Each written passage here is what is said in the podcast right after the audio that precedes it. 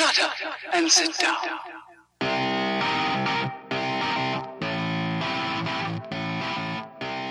Hello, strangers, and welcome to episode 95 of Strangers in a Cinema. I'm one of your co hosts, Paul Anderson, here with co host Pete Wall and producer Jack Mills. Gentlemen, how are we? Sweaty, man, like properly sweaty. Uh, we're in we're in a studio uh, slash spare room that doesn't really have a lot of moving air in it, and so uh, we're going to try not to melt during the course of this episode. How are you doing on your end? Uh, I'm pretty much in the same boat, to be honest. I've moved from my very echoey lounge, so it doesn't. So hopefully, this week it won't sound like I'm recording from within a cave. Uh, and I've moved into the bedroom that isn't full of boxes in my flat. So uh, yes, a, a custom-built recording studio is obviously on the agenda. Once we get that corporate sponsorship, we keep begging for. Yeah, uh, you you've just triggered something because you said recording within a cave. I'm sure you you guys have seen that story that's broke broken this week about the Thai. Uh, sports team, is it, who are trapped inside a network of caves underneath the ground? Did you see this? Yeah, it looks horrific. It looks absolutely horrific. It really does, and the plan has to be formed and sort of executed as how uh, you know how to go about getting them out when they have no prior in in scuba diving and stuff like that. And it's one of those things that it feels tasteless to say because obviously we're all crossing everything to hope that everybody gets out safely. But it's going to be a story that will be a documentary and or feature film in the future. I'm absolutely certain. I mean, it's just one of those things that you almost you know it's a cliche but you just couldn't write it. And so, yeah, all being well, everyone will get out safely and then they can sort of live to tell the tale. But what an amazing tale it is. Uh, well, talking of cliches, I think I uh, I owe the listeners an apology for my conduct on the previous episode. I was given a final written warning by Pete, and I promised not to go to the pub again before a podcast because I listened back and I thought I handled myself quite well. I didn't, so I apologise. I don't know. Don't be too hard on yourself. I think it was fine. Um, so on this episode, to sort of honour the the sweaty nature of, of the UK at this point in time and other parts of the world, obviously, um, we are going to start with the normal section that we that we open with, which is in the foyer. We take you on a virtual trip through the cinema, and this is always our first port of call. But for this week, we want to do something we've done once or twice before, which is a little countdown, Paul. Yes, we're going to count down our top five summer movies now on my end anyway, what I understood by this is sort of movies set in the heart of the summer and particularly on like really hot days or when the characters are affected directly by the weather conditions. Are you on a similar page to me with this, uh, this countdown? Pretty much, yes. I've put I've kind of put one I would say sort of cheeky entry right at number one, which probably doesn't doesn't abide with that those rules, but I think it's close enough. I think it's close enough. So uh, yeah. Well, in that case, man, I, I, don't want to be in suspense anymore, and I'm sure the listeners don't either. What did you choose uh, for? Well, I don't know if you want to start with a controversial one, or if you want to go sort of five through one. It's up to you. Uh, I think I will go. I'll go five through one. So the controversial one is is a number one. So I'll go start with number five, which is uh, a film that I haven't seen for some time, and I keep meaning to rewatch because it's great and it's very very silly. Uh, this is Ted Kotcheff's uh, Weekend at Bernie's from 1989. Do you have you seen this film, Pete? Do you remember the concept of this? I'm sure I have seen this film in that you know that time, maybe being a sort of youngish teenager and trying to watch all of this kind of film because they had like boobs in and stuff. Um, but yeah, remind me what what's the deal? So so so the concept the concept behind Weekend at Bernie's is you've got two kind of layabout American late teens um, who get invited to uh, a rich guy's party called Bernie. I think he's trying if I remember rightly, he's trying to frame them for some kind of fraud. Uh, they get invited to a party. Um, the only reason they can stay at the party is obviously if they're with Bernie. But uh, unfortunately for them, Bernie dies. Uh, Pete, and they then basically have to masquerade around mm. the party with Bernie's body, uh, making it look like Bernie's still alive, so they can still enjoy the party. Uh, it's incredibly eighties, it's incredibly silly, and for the most part, it's very funny. So, I mean, uh, you can't really top that concept in my in my book, anyway. when was the? Did you see it recently? Again, uh, not for a while. No, I haven't watched it for a while. Said I need to. I need to seek it out. I do remember there there being some pretty funny physical comedy moments where they're kind of propping up his arms and making him wave. I'm sure they take him on yeah. a boat at some point. and yeah, that's what springs to mind when I think of the movie. Yeah. Even you know, regardless of whether I've ever seen it from beginning to end or not, like that's the sort of uh, the image, the iconic image, I guess. Um, yeah, talking of sort of things that we haven't maybe seen that recently. Uh, in at number five for me, in no particular order, is the Alfonso Cuarón film um, "Y tu mamá también," which is a film that encapsulates something particular about summer, and it's those summers where you're sort of emerging from your earlier teen years. So the guys at the centre of this, uh, played by uh, Diego Luna and Gael Garcia Bernal, are I believe 17 years old in the film, and they have this opportunity to go on a road trip. But um, the big twist on what would be a routine, you know, teenage boys road trip is that along with them is a character called Louisa, played by Maribel Verdú, who people will know from like being the mother in Pan's Labyrinth and, and elsewhere, I'm sure. Um, she is older than them. I think in the movie she's supposed to be sort of in her early 30s, maybe about 30 years old, um, and incredibly beautiful. And this film is like just I said sweaty a number of times at the beginning of the episode, but like that comes to mind here as well. You've got all of this like this raging hormones that are just heated up to sort of 11 by the temperature that exists as they hit the road and the tension between the guys. There's jealousy between them. There's sort of a competition, an inherent competition that a lot of guys develop or have with each other when it comes to trying to be the alpha who gets the girl, or in this case, the much older, much more experienced experienced and much more savvy woman. And it, yeah, for me, it really just like. Uh, as I say, encapsulates something about being within a summertime when you're like 17 years old and all you think about is the people that you want to have sex with, if I could put it as bluntly as possible. Uh, but it's a really great film, also. It's very well made. Alf- Alfonso Cuaron obviously made the film that's about uh, not space, which is uh, Gravity, quite recently, and then uh, you know has glittering credits to his name. So if you haven't seen it so far, it's back, made back in 2001. Y tu también, right? Good. Paul, what's second for you? Uh, yeah, I'll second what you've just said because it's, it's, a very good film. I haven't seen it for ages, and as well, it's kind of nice to see where um, Diego Luna and Bernal sort of broke out from, really, because I would say that was their breakout film uh, in terms of making them stars. So yes, it was very good. Uh, at number four, I've got, and this may appear in your list as well, Pete. So apologies if it does. I've got uh, Jordan Vogt Roberts, um, Kings of Summer from 2013, um, which is the other film he's made with the term, with the word uh, king in it. Um, after he butchered he butchered King Kong later on, but made Kings of Summer, which was actually rather good, uh, and I thought uh, brilliantly encapsulated the feeling of being a kid and going out into the summer and sort of playing in the in the wide open countryside. Um, I think it's a very, very charming uh, and heartfelt and very well made movie. Pete, is, is this in your list? It may be. Have, have I have I nicked it?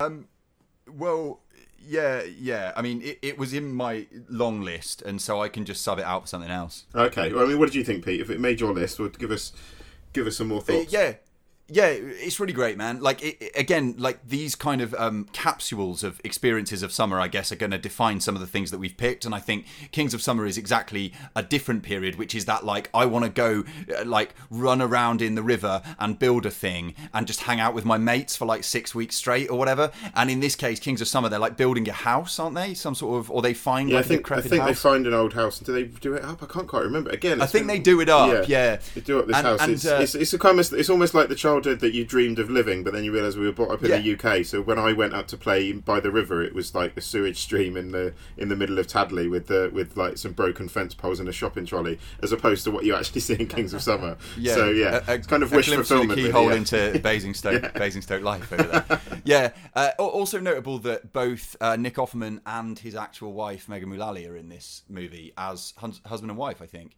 So uh, that's something, isn't it? But um, yeah, no, it's it's really really good. and It sort of came out of nowhere and took me by surprise. This movie, so yeah, I I, I definitely sort of co-sign on it being worth checking out. And I'm sure if you haven't got to it, it is worth you making time to sort oh, 100 percent, hundred percent get to that. If you if you haven't got to it, don't worry about Kong. Uh, he is a good director, and that was a very good film. Uh, Pete, what have you got next? Um, so next, I've gone for a bit of uh, crime drama. This is the 1975 movie Dog Day Afternoon, starring Al Pacino. Um, the reason being, and I'm, my mem- memory may be sort of letting me down here, but the the heist that takes place in this movie, I believe, takes place within a horrible, horrible heat wave, and so there's like in my memory of this movie, there are almost constant references to just how hot it is. And the situation, again, is tense. And this tension only adds to the sort of overall heat. You've got some fantastic dialogue in the movie. And I haven't said the word heat deliberately there when I'm talking about Al Pacino. But uh, yeah, the, the, the movie, um, for me, is partly defined by the way it's set within really hot weather and the way that the situation is inescapable, just like the weather is inescapable. So I guess that's why it made it onto my list.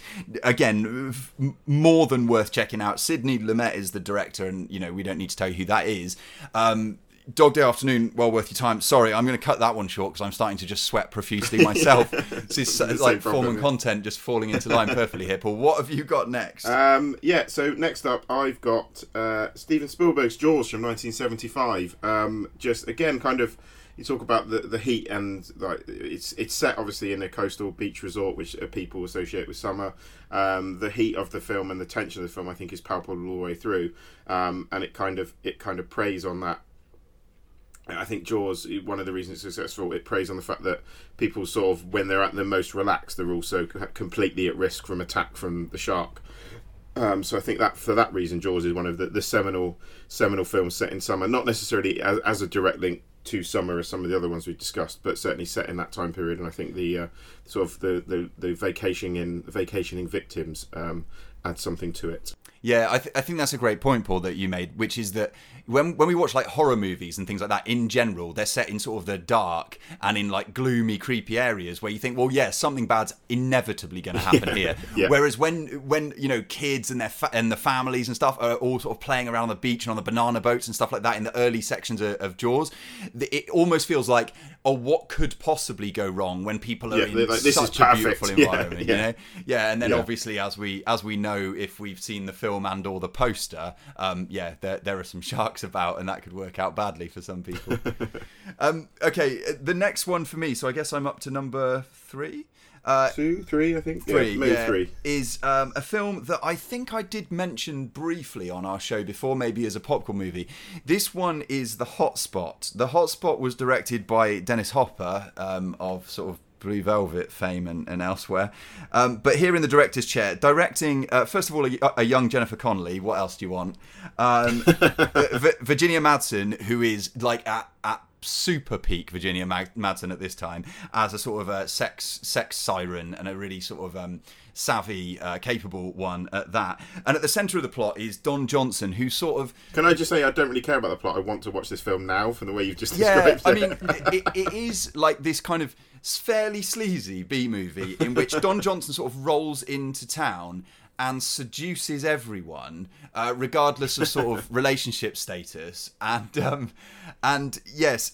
It's enjoyable for that. I mean, yeah, as you say, like you don't really need much more than that. There, are scenes in and around a lake which are palpably erotic, and um, there is a sort of make out sequence on a pile of dirt that slightly changed me. But um, yeah, it's silly. It's it's a kind of daft yarn, but there's so much to enjoy about a film which just um, sort of takes great pleasure in in yeah, like B movie plotting of, of people taking their clothes off in hot weather. I'm all for it.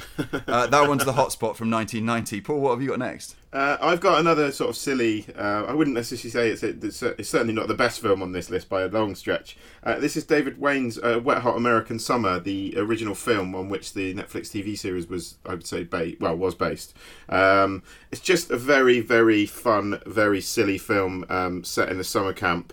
Um, that's very irrelevant in places. Um, features a great perform, a great early performance from Bradley Cooper, um, and just it's just silliness from start to finish. It's just abject, abject silliness. Well, isn't there like a talking can of peas? I think that yes, there's a talking can of peas in the movie. It's just it's bizarre, it's batshit crazy, and I enjoy it a lot. It's just it's just fun, just fun. Um, yeah, yeah, and and it's obviously it's obviously found an audience because as you mentioned earlier on, it's gone on to spawn this whole TV series thing, been picked up by Netflix, and I think done quite well, and has become a little cult hit in its own right that people go back to quite a lot. Yeah, certainly. I mean, I, I was surprised because when I first watched this, I think Netflix obviously picked it up knowing full well they'd, they'd commissioned the series. When I first watched this, I had no idea it was from as late as 2001. It, it's kind of marketed as a kind of. It looks like the way they've done the, the, the flyers, that kind of thing. I thought it was an earlier film that. But yes, definitely a cult film. If you haven't seen it, it's yeah, it's not incredible by a long stretch. But it is uh, it's fun enough, and the series is the series is uh, diverting half an hour of your time. Right, well, and, so, and uh, Paul check it out. Paul Rudd's in it as well as a sort of sulky teenager, even though I think he's about Yeah. 27 at the time. Yeah, they all. I think all the actors in it are much older than the characters they're playing, which is definitely a gag, and that's quite amusing as well. So they're all they're all sort of in their forties playing like 17, 18 year olds. So it's that, it's that kind of that kind of level of silly. So I mean, it won't be for everyone for sure, but I like it. Uh, number four for me is uh, the Spike Lee movie from that era when Spike Lee was quite regularly quite good. Uh, it's uh, Do the Right Thing. It's a movie that's very much about being stuck in the middle of a really sweaty, Yes, record breaking sure, summer. yeah. I mean, characters are constantly commenting on how like unbelievably and unbearably hot it is and what they're doing to sort of escape from the heat uh, you know in, in various different ways uh, what to say about this i think i reviewed this on the show not actually that long ago um, oh of course uh, gus fring uh, giancarlo esposito is in this movie as like this really zany wacky character that's almost unrecognizable if you've come to that character from breaking bad um, For sure, yeah. It was it was a re- really weird to see him in that role and just not being not being completely evil. it, it's also sort of like one of the early markers for when Samuel L. Jackson started Samuel L. Jacksoning all over the place, um, and basically did that thing over and over again for the rest of his career to date. Um, yeah, Spike Lee plays Mookie in this movie. Is both in front of and behind the camera. Uh, Rosie Perez, Danny. Uh, yeah, all, all kinds of characters form this sort of ragtag cast of people who You've got that, that incredible dance routine at the beginning as well from Rosie Perez, if I remember. Right. rightly. Is that that is this film? Isn't right it? and, Yeah, and he used the film. dance sequence to open Chi-Raq as well i think spike lee so he's a it's a it's a bit of Ah, a, okay. a, a marker of his i guess his work um, yeah, do the right thing is, is really really good. I mean, the sort of um, social issues at the heart of it and the sort of community based uh, racial tension is something that sadly all these years later certainly hasn't gone away. Um, and the movie being that it came out in 1989 is you know just a couple short years before the LA race riots as well. So there's something sort of prescient about watching the film, even though it is sort of 30 years old at this point. Um, what have you got next? Paul? Well, my number one or number five, depending on how you look at it, would be uh, Danny Boyle's Sunshine from 2007. You see what I've done there? I've basically taken a sci-fi film with the word sunshine in the title and taken that as my number one film about the summer, just because the sun is basically the villain of this very, very tense and one of my favourite sci-fi films. Um, if you haven't seen it, basically the sun is dying and they send a spaceship into space uh, with a nuclear payload in an effort to reignite the sun. Um, and what happens in between is a very tense, I would say at times alien esque uh, character led sci fi that is one of my favourite sci fi films of recent years. Um, Pete, am I allowed sunshine? Are you, you going to let this pass? Oh, absolutely, dude. Like when it's this hot, the uh, the movie about flying directly towards the sun seems more appropriate than any other pick that we could come up with. Right, so that's that's my cheeky entry. What's your final one? What's your final pick? Final pick for me, Paul, is a film from let's see, 2013, so five years ago, uh, way way back. That 2013, isn't it? The film is the way way back. Um, this film is well, first of all. Great for having such a strong cast. The cast is led by uh, Steve Carell and particularly Sam Rockwell, um, who was lauded for three billboards, but here I think is at like real peak career uh, performance level. He plays this water park manager who is kind of um, at once in love with the work that he does and also completely over it. And um, he's trying to come to terms with the fact that he may not have progressed anywhere in life. He meets the youngest son of a family uh, called Duncan, played by an actor called Liam James that I don't know a lot about. Um, but he becomes this sort of like father figure whilst that kid is trying to get through some family issues that he has to deal with in a family that's made up of not only Steve Carell but also uh, Toni Collette. I think Toni Collette's his mum and Steve Carell is her like overbearing boyfriend who's come along on the trip as well. Um, lastly, to mention, Jim Rash is co-writer and director of this movie. Uh, Jim Rash, the guy that you know Dean from Community, um, and here, Ding dong. and all the puns based on Dean. Yes, all Uh, the Dean and the, yes. the other co-creator of the movie is uh, Nat Faxon, who's a, a regular uh, makes regular appearances, particularly in comedy movies and sort of ensemble comedies and stuff like that. Yeah, it's really really good. And again, it just encapsulates something about summer. Going to the water park at summer, in my humble opinion, is one of the best things that you could possibly do with your time. And that's where we spent almost the entirety of this film um, is in and around this water park. Uh, I could have picked here something like Adventureland as well. Adventureland's good, yeah. Adventureland nearly made my list. Sim- similar kind of setup, I think. Um, Adventureland was a very pleasant surprise for me, actually. I like that film a lot. Yeah, and the, the horrors here are not sharks and stuff like in in a, in a movie like Jaws, but there are horrors of a sort of family interconnectedness or like the breakdown of connections in a family here to sort of underscore all of the happiness and sunshine and things like that. So yeah, it's a big recommendation for me. The Way Way Back 2013. Right, we got through that list. Neither of us melted. Paul, we will be back in just a moment with our popcorn movies.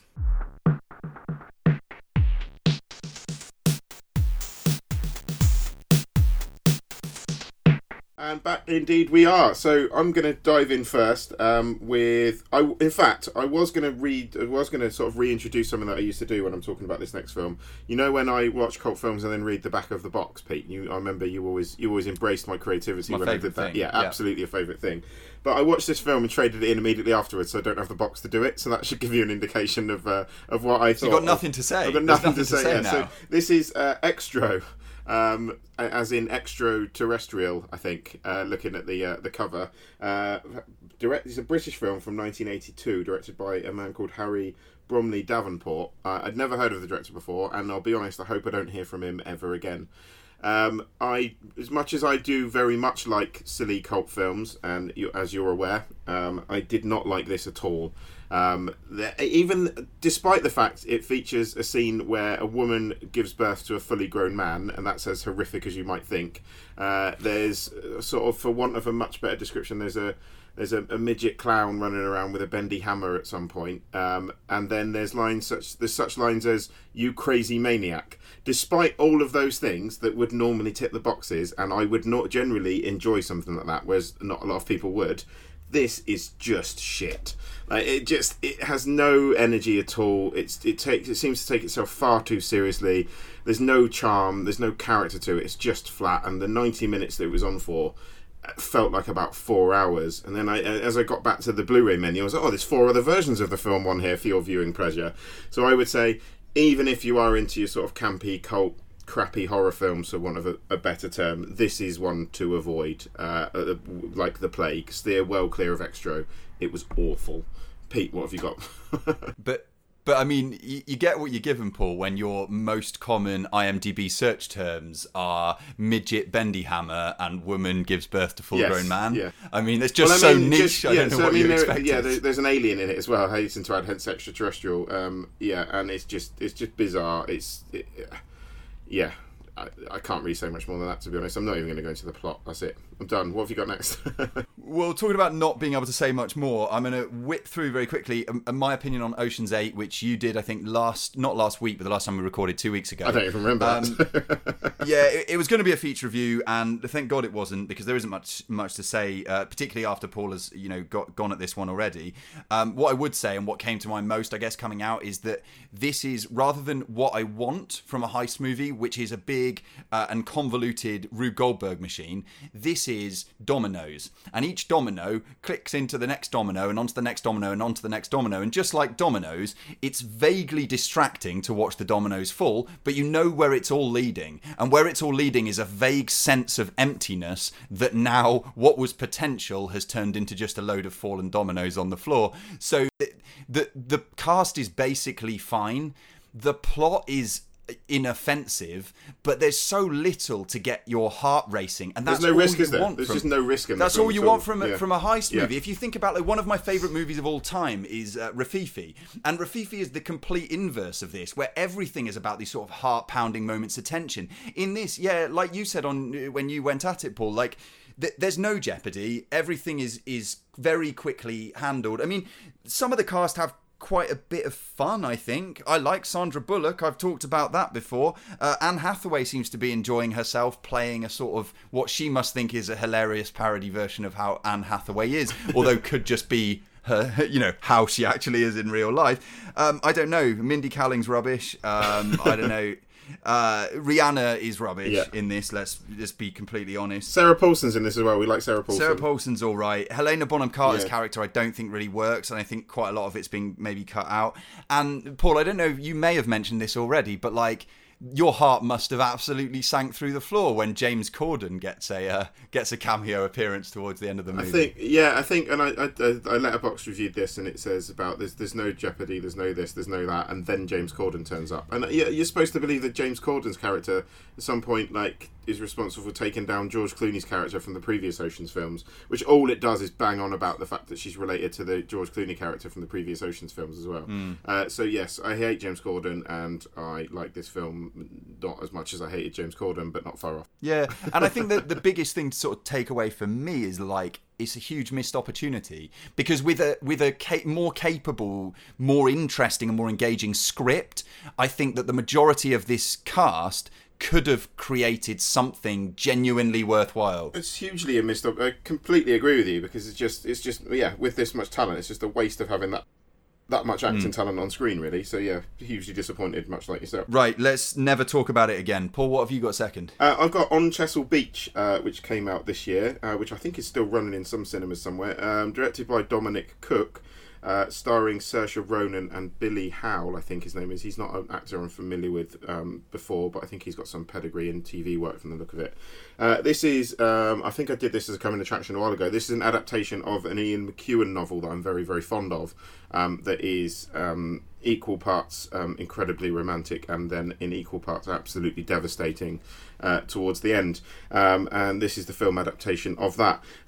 As it stands, it's fine. I think it's it's with book adaptations. I think there's they're kind of damned if you do, damned if you don't. So if they stick so slavishly to the text of the book, which they seem to have done here, it almost thinks, well, why adapt it at all? Um, and I think it's I think it's just a property that probably works better on paper than it does on screen. Saoirse Ronan is fine in this, but I, I, her character's supposed to be a little bit sort of stuck up and, and frigid, as she's described as in the film. Um, and her performance is very much that, but almost too much so to, to really engage with her. It's it's fine. I've seen worse films. I would say if, if you are a fan of the book, you're not going to sort of you're not going to come out hating this. But I just think they could have done something, perhaps uh, maybe something a little bit different, or just something a bit more, a bit braver, rather than this kind of almost like a. Do you see what I mean, Peter? If I said like a paint by numbers book adaptation, that kind of feels like it's rolled off a, a well-oiled machine Yeah. um, and into cinemas. It's Well, you- it's it's decent but unremarkable. And maybe then you just have the sense that it just didn't need doesn't need to exist. Yeah, yeah, basically. So yeah, unremarkable but okay. Um, for me, second this week is one that I'm glad does exist. Um, new Netflix property release, uh, Calibre. This film is from director Matt Palmer. Do you know anything about him, Paul? Because I don't think I do. I don't know. I've not heard of Matt Palmer before, but I hope to do so again. Gas Gas Man apparently, but I've not seen Gas Man. Anyway, uh, enough about that. Yeah, Calibre. Um, long story short, two guys go on a deer stalking trip. They go on the trip because one of those two guys is about to become a father, and I think he's going to get married as well. I think he has a fiance rather than a wife. Um, and his mate suggests this trip because his mate has an interest in hunting, shooting, deer stalking, and so on, and has given him a couple of pointers and got him a license so that he can also wield a gun.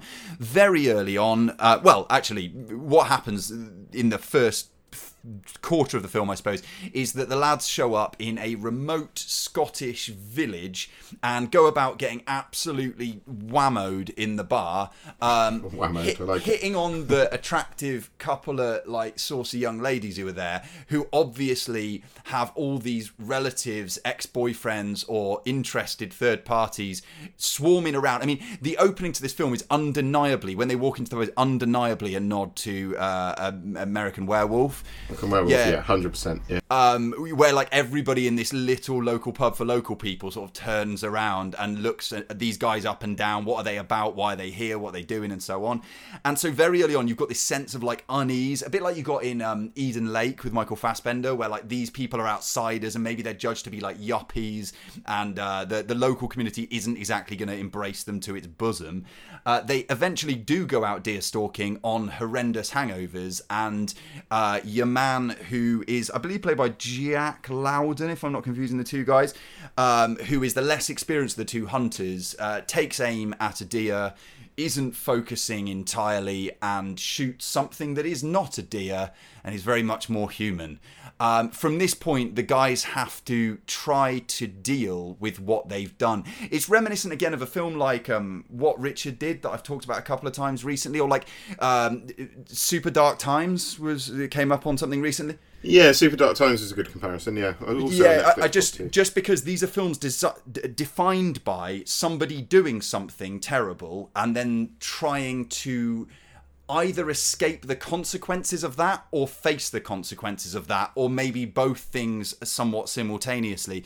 Um, I, I think the film worked. I think it's tidily made. I think um, it it its pacing works pretty well. I think the way that they build towards as if you've seen any of films of this nature, it always builds towards some kind of community celebration, Wicker Man or, or something I, like th- that. I Again, and- the Wicker Man for me, in fairness. Than Yeah, way, I- like I think it's another nod, like- community. and when you well it's great from a screenwriting point of view because then you bring this chaos to a situation where the central characters are going to get caught up in a load of events that are happening towards the end and it allows quite a lot of freedom for the screenwriter i think um, yeah i i I like this a lot, and um, it it made me feel uncomfortable almost throughout, which is certainly a, a recommendation. I think with uh, the subject matter at hand here, and yeah, I, I would recommend it fairly strongly. I think it's it's certainly not a, a perfect movie, and I think the director will go on to do better things. But um, as an exercise in kind of tension and limited sc- storytelling, I think it's really really good. You've seen it as well, Paul, right? I have, yeah, and I yeah, I would just co-sign on everything you said basically, and I think uh, pun intended. Um, this is more the caliber of film that Netflix should be uh, funding and putting out um, than a lot of the other stuff that they've done, and I think it's it's a good, very very good platform to get films like this into a much wider audience than it would otherwise get in front of, because it, Yeah. would- certainly struggle to get cinema release. It would probably get lost on lost on the bottom shelf on a DVD release otherwise. And I, I'm, I'm with you. I'd really, really enjoyed the film. I think it's a, it's a taut, well acted, and very well put together thriller. And yes, he's certainly a, a talent to watch. So um, long may he Check keep it. working. Absolutely. Well, that wraps up uh, popcorn movies this week, which means that we will be back as we always are in our next section, which is coming attractions.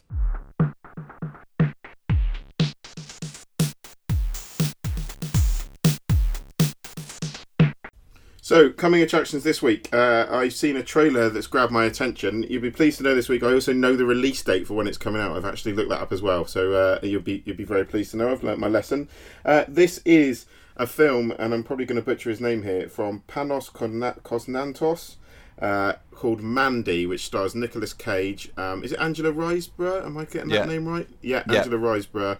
Um, uh, and yeah, amongst others who I've completely forgotten the name of now. It's a guy that I met a while ago, but I've completely forgotten, so it doesn't matter. Uh, this is a completely batshit looking film uh, that looks to be embracing uh, Nicolas Cage's certainly more entertaining side. Um, I would say it probably is going to be an even more crazy Nicolas Cage performance. Nicolas Cage, Nick Cage performance. Nicolas Cage performance. Uh, than we saw in the film that I didn't really like, Mum and Dad. Um, it just looks completely off the hook. I, I can't really just watch the trailer. I can't really explain what's going on. Uh, Nicolas Cage is running around seemingly covered in blood. Uh, there's some animation scenes. There's some axes. There's what looks to be some man on a motorcycle covered in nails. Um, uh, it just looks completely off the hook. Uh, visually, it looks very, very exciting. Uh, his previous film, Beyond the Black Rainbow, was uh, this is the director's previous film, not Nick Cage's previous film. Beyond the Ra- Black Rainbow was visually uh, enjoyable, but I thought lacked any sense of direction. It felt a bit like a, an art an art project as opposed to a film. So if he's tightened up that up and embraced his visual flair, uh, and given us something more entertaining. I think there's a lot to like about this. It seems to have done well, quite well, quite well critically. Um, it was screened at Cannes Directors Fortnight, so it, it looks like it looks like it's got some weight behind it. It looks like it might be quite exciting, but it looks certainly to be probably the craziest looking film of the year, which I'm all on board with. Uh, Pete, what have you got? Um, so Oh, that's out September, by the way, in the US. Sorry, I talked about finding the release date and then didn't give it. September the first is down for in the US at the moment. So, uh, out on July the 20th, 2018, in the UK, Paul, is uh, A Prayer Before Dawn. the, the reason that I my eye was taken to this movie. It's pretty much one, and that is uh, the actor Joe Cole. Joe Cole was um, one of the two at the center of that Black Mirror episode, uh, "Hang the DJ," I think it was called, about dating. uh, Yes, it was how- Hang the DJ. Yeah. yeah, uh, meeting new people and stuff like that. Uh, Joe Cole, Joe Cole, I should say, was also in Green Room um, and elsewhere. But like, he's an actor that I've sort of latched onto a little bit, and I, um he's one of my guys for the time being until he proves that that uh, trust was misplaced. This one also it seems compelling to me, A Prayer Before Dawn, because it tells a true story of a guy who was locked up in the Bangkok Hilton, you know, like that prison in Thailand that is notorious for being absolutely fucking terrible. Uh, often featured on Banged Up Abroad, which is one of my favourite sort of reality uh, ish shows of, of, Up abroad. of wow. all I can't say I've ever seen it, Pete. I'll be honest. Well, you're missing out, mate. Don't try and laugh at it. Banged Up Abroad is incredible.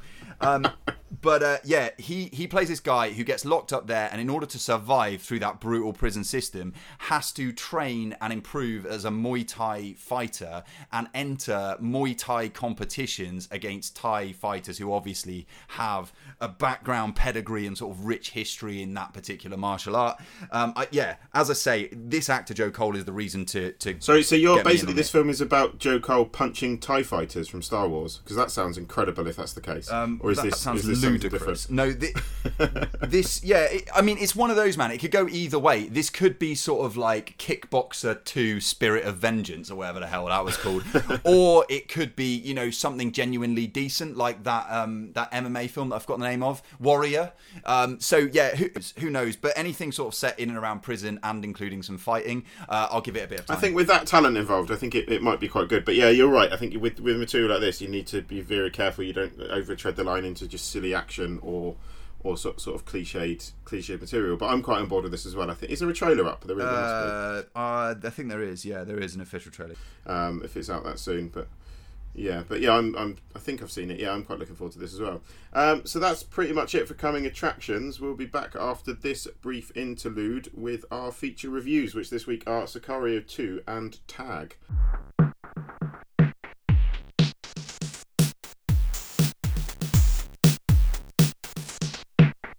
So, first up for features this week, Paul, we have Tag. I, when you said we're doing two features this week, one of them is Sicario 2 and the other one is Tag, I thought you'd just done a typo. I had no idea what you were talking about and, and no recollection of seeing anything about this movie. But it turns out that Tag has actually got this giant ensemble cast. It's a comedy that deals with the true story of a group of friends kept united over the years through a simple game of tag. The quote keeps coming up in the film, which is um, You don't get old. You don't stop playing because you get old. You get old because you, stop stop playing, playing. yeah, I think Yeah, i- correct. if I've got it right. Yeah. Yeah, uh, it's based on a true story. The tagline here, based on a true story, we're not kidding. I feel like they're not trying. Surely something like a touching tale? No? Oh, I see Better? what you've done there. Yeah, no, I see where Um, you're coming from.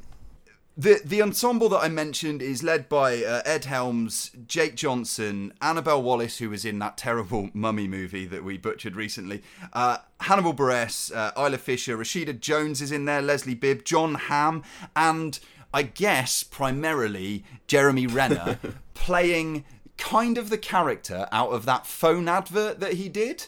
Um, this film is like that through the prism of um, the community episodes about paintballing and one particular Key and Peele sketch, as far as I can tell. Which Key and Peele sketch? Um, That's that. I'm, I'm isn't there a intrigued Key and Pe- there's a Key and Peele sketch about f- a flick war, isn't there? Oh yes, there ends? is. Yeah, yeah.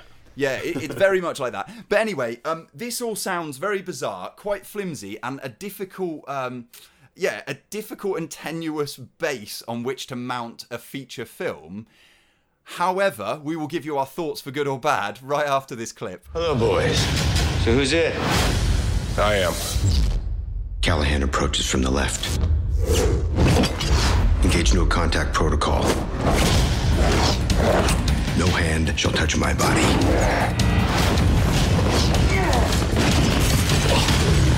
Mental note Bob slapped Hoagie with his hand. Hoagie is now it. Chili. He dives at me in a pussy like fashion. Poor planning, poor execution. So that gives you a little bit of a taste of what the film is like. Um, shall I start with? Shall I I'll start with my thoughts? Shall I? You've said it. You've said it pretty eloquently. So I'll do what I should do on a podcast, which is share my thoughts about the film. Um, I, I saw the trailer and thought this looked quite entertaining. The the central premise is something that's quite close to my heart, uh, not because I've been involved in this, this game of tag, but um, before we go into it, so there, what, I, us and a group, a group, and me and my friends in our late teens, early twenties actually had a, a wrestling belt that was on defence twenty four hours a day, seven days a week. So you could get so you could get uh, woken up with it with an ankle lock if you'd stayed over at the wrong person's house. So the kind of appeal and, and the, the that sort of humour does does appeal to me.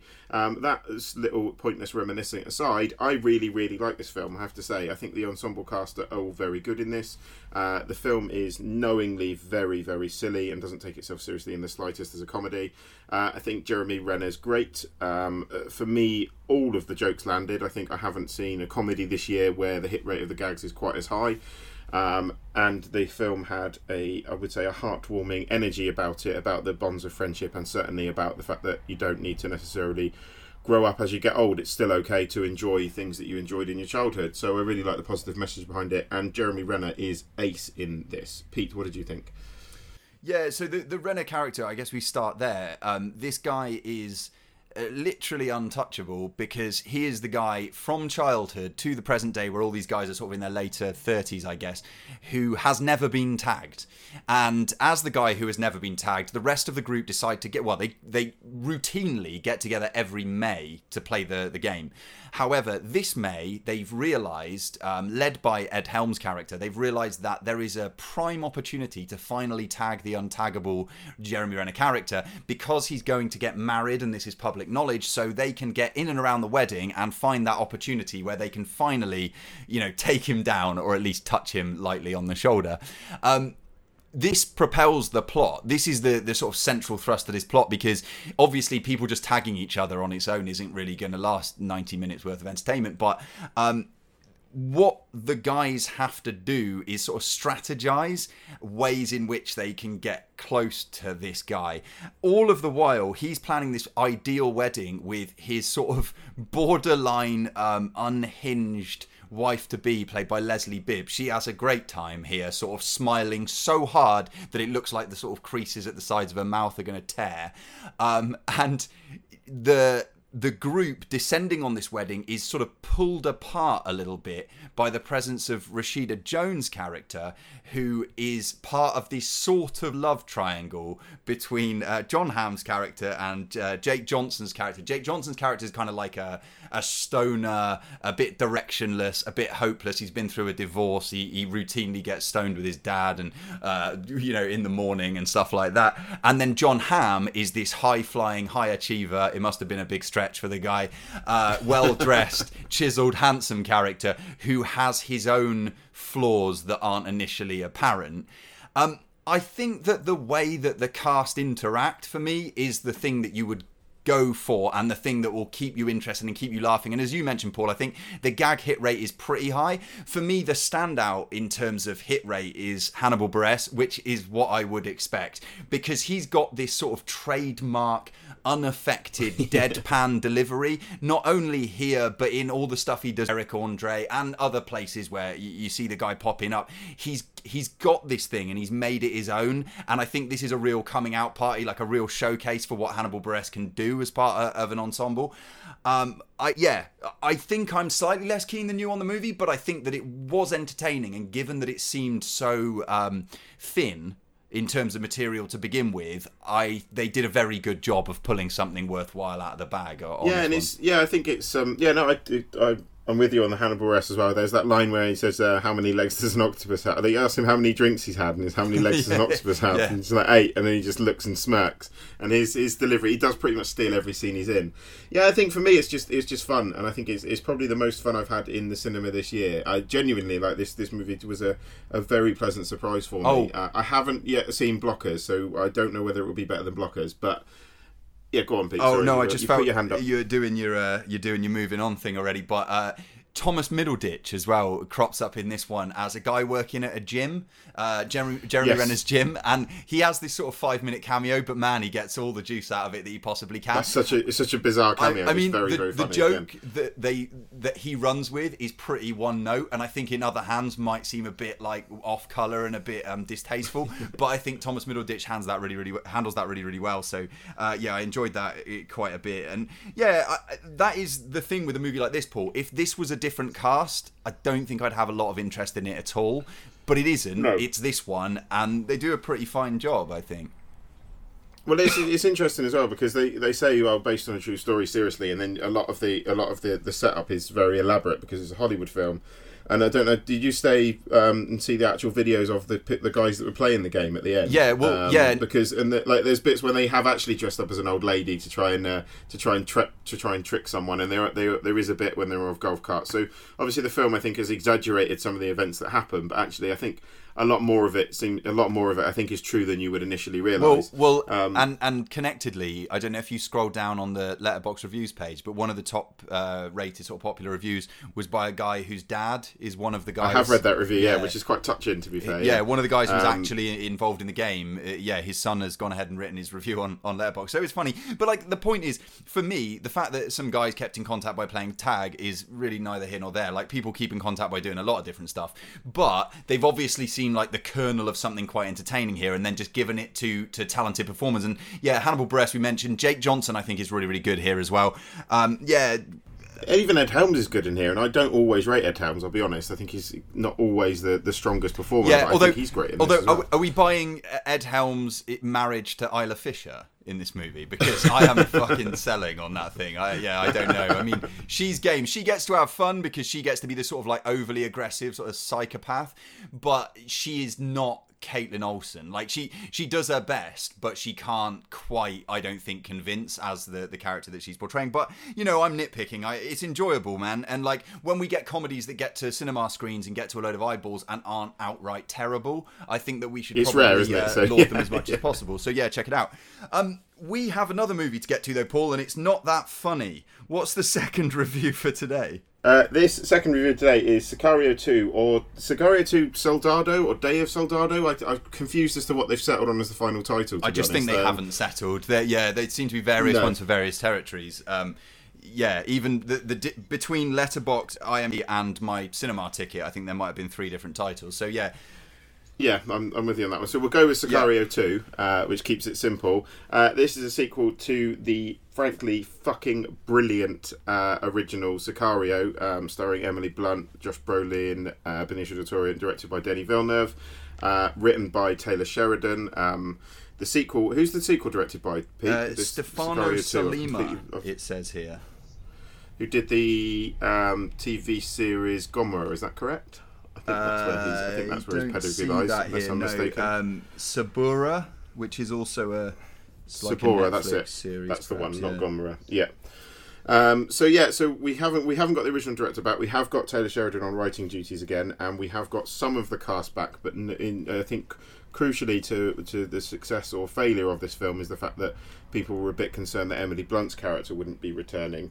Um, and I think. Yeah, I mean, set, set this one up for us. Where are we, Pete? With the uh, where are we now? Following on from the first Okay, so yes, the first film dealt with the the ongoing, seemingly unending war between cartels in and around the Mexico-US border. In this film, we open up with a sequence in which a group of migrants is attempting to cross from south to north across that that same border um, and are picked off and summarily rounded up um, except for one guy who um, and i'm not spoiling anything about the movie it's pure setup but who uh, detonates a, an ied um, in front of the people around him killing a few people and we can see that like the film feels as if it's taken a, a left turn into being about um, terrorism and uh, particularly sort of islamic state terrorism um, as opposed to its original concern which is of course like cartels and drug smuggling.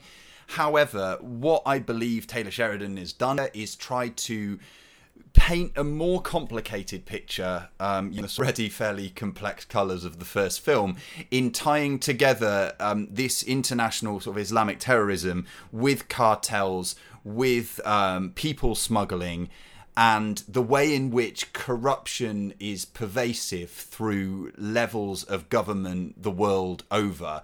Um, it's a bold undertaking because goodness knows it's very difficult to sum up these issues in you know a multi-volume uh, publication let alone a two-hour movie and so what the film does is it focuses in on a few different strands one of those strands is related with the kidnapping of the daughter of a cartel leader um, in order to instigate a cartel war that will create problems for the cartels and and clamp down in the way in which authorities attempt to clamp down on. Well, it's kind of revenge, isn't it, for, for them smuggling the suicide bombers into the US? So the US government decide to get reve- kind of a revenge tale on on shutting down the cartel. It's a kind of a revenge, but it, it's revenge based around sort of taking a, a, a baseball bat to a hornet's nest. Um, yeah, and then we've got this sort of coming of age Bronx Tale esque story of a boy who is coming up within a cartel, or at least being given opportunities for employment within a cartel, who um, is going to prove to be a key plot point later on in one of the more egregious bits of slightly lazy writing, I think, by Taylor Sheridan, when uh, a character bumps into another character's car. But I won't get into that in any detail for, for fear of spoiling the film. Um, suffice to say, though, there's a there's a a complex network here of, of cause and effect.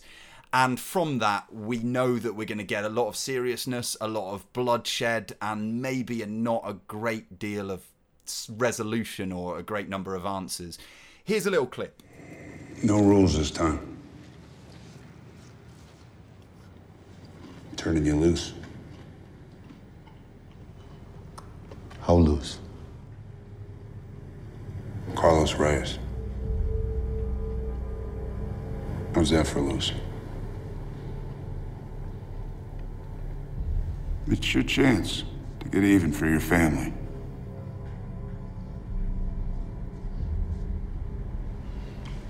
When are gonna help us start a war? With who? Everyone. Right, so as I said earlier, I, I the original I think is I would arguably one of my favourite films in recent memory. I think it's an incredible piece of work, and I think a lot of that is down to the uh, Emily Blunt's character in it, and the fact that she kind of provides a moral compass to the absolute bastards that are played by Josh Brolin and Benicio del Toro's Sicario character. Um, and I think uh, so. There is I had, a concern going in that maybe this would lack some of the film's subtleties and not be quite as interesting because you haven't got that kind of moral compass in in between the two of them. And to an extent, I think I was right. I think the, this film is, is still very, very well made. Um, it's nice to see, uh, for want of a better word, almost like a, a grown up, a, a, film made by grown ups for grown ups. It's, it's a it's a knowingly gritty thriller. It's incredibly dark. Um, and it makes no bones about the fact it is dealing with some pretty horrendous issues. But I think it's not as interesting as me as the first film because it, it lacks that, that moral compass. You've got Josh Brolin and Benicio del this time around, who I think are great in their roles, but there's no kind of there's seemingly no foil for them. I think they try and do it with the daughter of the cartel leader, but she doesn't really have she's not really got a big enough role to I think to impact the story. Pete, where do you stand on on the the lack of Emily Blunt's character this time around? Did it did it harm the film for you or? Yeah, I, I think it absolutely harms the film. I, I agree. I, I, think that, um, yeah, that's our that's the proxy for the audience in the first film. The, the Emily Blunt character with the the atrocities even witnessed in the opening sequence in in original Sicario um, place Emily Blunt as a, a recognizable human being within inhuman circumstances and through using her within the plot we have a sense of how somebody who isn't so grizzled and hardened as to be almost, um, you know, alien, like the Josh Brolin character, how a, a real beating heart might react to seeing the kind of things that we see. I think without that, yeah, you said it's a, a, a film by grown ups for grown ups, but I don't know that it's a film by grown ups who are that interested in really telling us very much about the situation other than than painting sort of a, a, scene almost entirely in shades of, of sort of black and grey. And yes I understand that the cartel issue and the migrant issue and world terrorism are incredibly complex. But if all we're doing is making a movie that represents those things as being somewhat complex, and then having like Josh Brolin's character at one point, they say, um, "What's what are the rules of engagement?" and he says, "Fuck it all, just clear it all out," or something like that.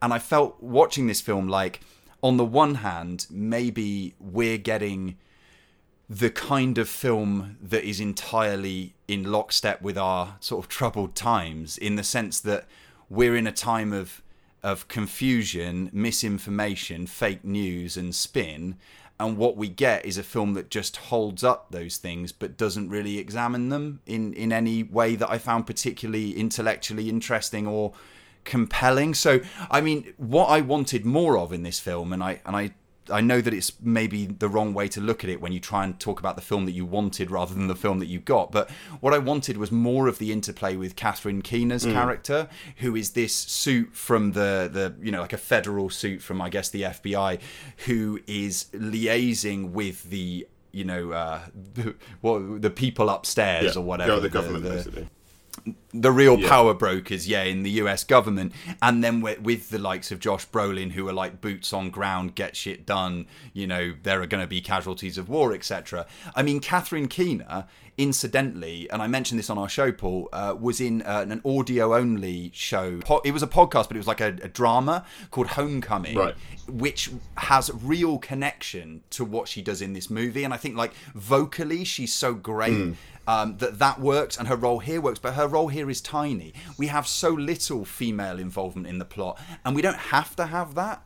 But I think you know it, when it when the only well it works real... so well in the first film is the is the problem I think it does. Yeah. you're right it does. And what we've got as you mentioned is like a little bit of time spent with a, a, young actress who I think is actually very good here but she is a captive who rarely is allowed to talk. And when she can uh, communicate something it's usually just you know panic and, and fear and that kind of thing. So yeah I think you know to sum up what once uh, as you've pointed out Paul once you take Emily Blunt out of this equation or that character that, that she portrayed I felt like you're left with a sort of workaday thriller about an issue that doesn't get very far into penetrating the the sort of um, the exterior of that issue. Do you, do you see where, I see where you're coming from? from? I would, say, I would for me, I think Workaday is a little bit harsh. I still think I still think it's an effective, very well put together thriller, and it's incredible. But were you thrilled? Yeah, were I would say so. I think with you know when the because to be an effective thriller, it has to be thrilling. I, for was me, it, it, was thrilling. Yeah, for me, it was thrilling. I said it hasn't got the edge of the first film, but then I, as I said, I, I adore the first film. I have to say, um, it hasn't got the edge of the first film, but I think it's still, I think it's still for me, it was an effective genre piece um, did it need to happen? Probably not. Uh, does it add anything to the first film? Certainly not. Um, but it, as a, a thriller in its own right, I, I, rated it, but it's not as good as the first film. I think I probably rated it higher than you, but it's certainly not as good as the first film by a by a stretch. Well, and and I guess a, a cap on that is like, the, without talking about what happens, this I hold Taylor Sheridan in relatively high esteem, and I think we've established that both of us are fans from yeah. you know the, the the review that we had of, for example, Hell or High Water or like the first Sicario movie and, and so on. But um, the ending to this film is to me some of the most deplorable. The ending is like, strange. low level screenwriting. yeah. And I, I wondered, looking at it, it was so baffling to me that I think that it, it just smacked of studio interference. That feels to me like, oh, this is going to make more money, so we're going to carry on this sort of saga that no one particularly asked for.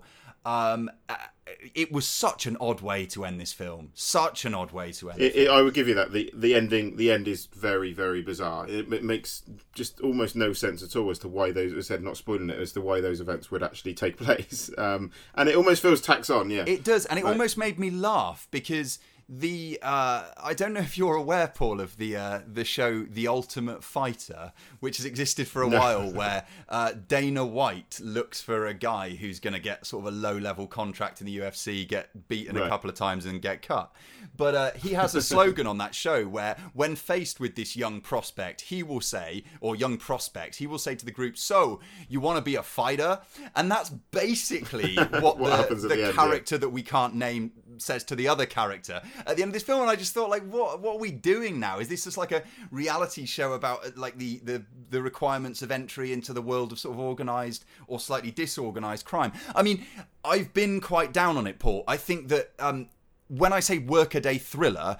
I should include in that the caveat that there are some set pieces in this involving things like um, grenades and rockets and Yeah, even just distance gunfire, which I did think were effective. I don't know that I was thrilled, but I did think they were effective, and I think that I, you know, I'm glad that I had the opportunity to see the film. I just think that it, it yeah, as you've already said, man, I think it just doesn't add very much at all to the Sicario kind of. Fran- if it's a franchise, I guess we can call it a franchise now. But yeah, I, don't, Yeah, I think they might be. it. Well, that that ending indicates they might be trying to turn it into a franchise. but- absolutely, uh, yeah, more than more than indicates. I think. Yeah, yeah. So yeah, I think that pretty much sums up sums up where we stand on Sicario two.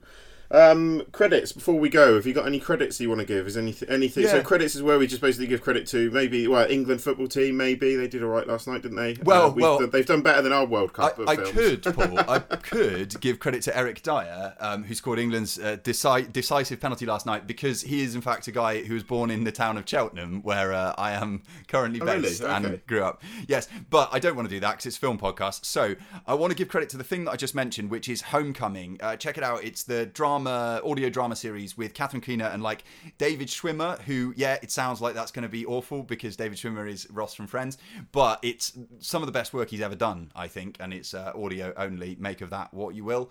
Um, but yeah, Homecoming's really, really good. It's all about like um, deprogramming soldiers who have seen horrible things whilst deployed abroad by the US military and the fallout of the kind of. Um, yeah, the horrors of war, basically, and Catherine Keener is fantastic in it. Check it out. Paul, what have you got? Uh, Flowers is back on Channel 4. Oh, well, has yeah, been back for a couple of weeks now. The incredible, I would say, finest TV series I've seen in many a year on British television.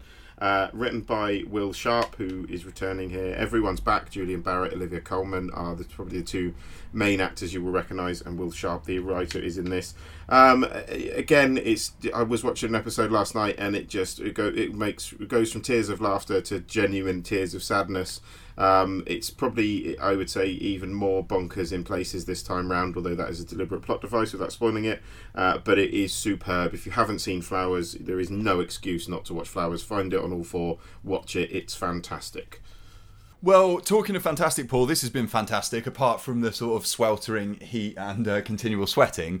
But we will be back in not two weeks, but one week this time. It was a, an aberration last time um, for episode 96. So look forward to that. Before that, and in the meantime, please go get yourself down iTunes, give us a five star rating, uh, spread the podcast around, share it with your friends, tell people, hey, I listen to this show where they have some semblance of an idea about movies.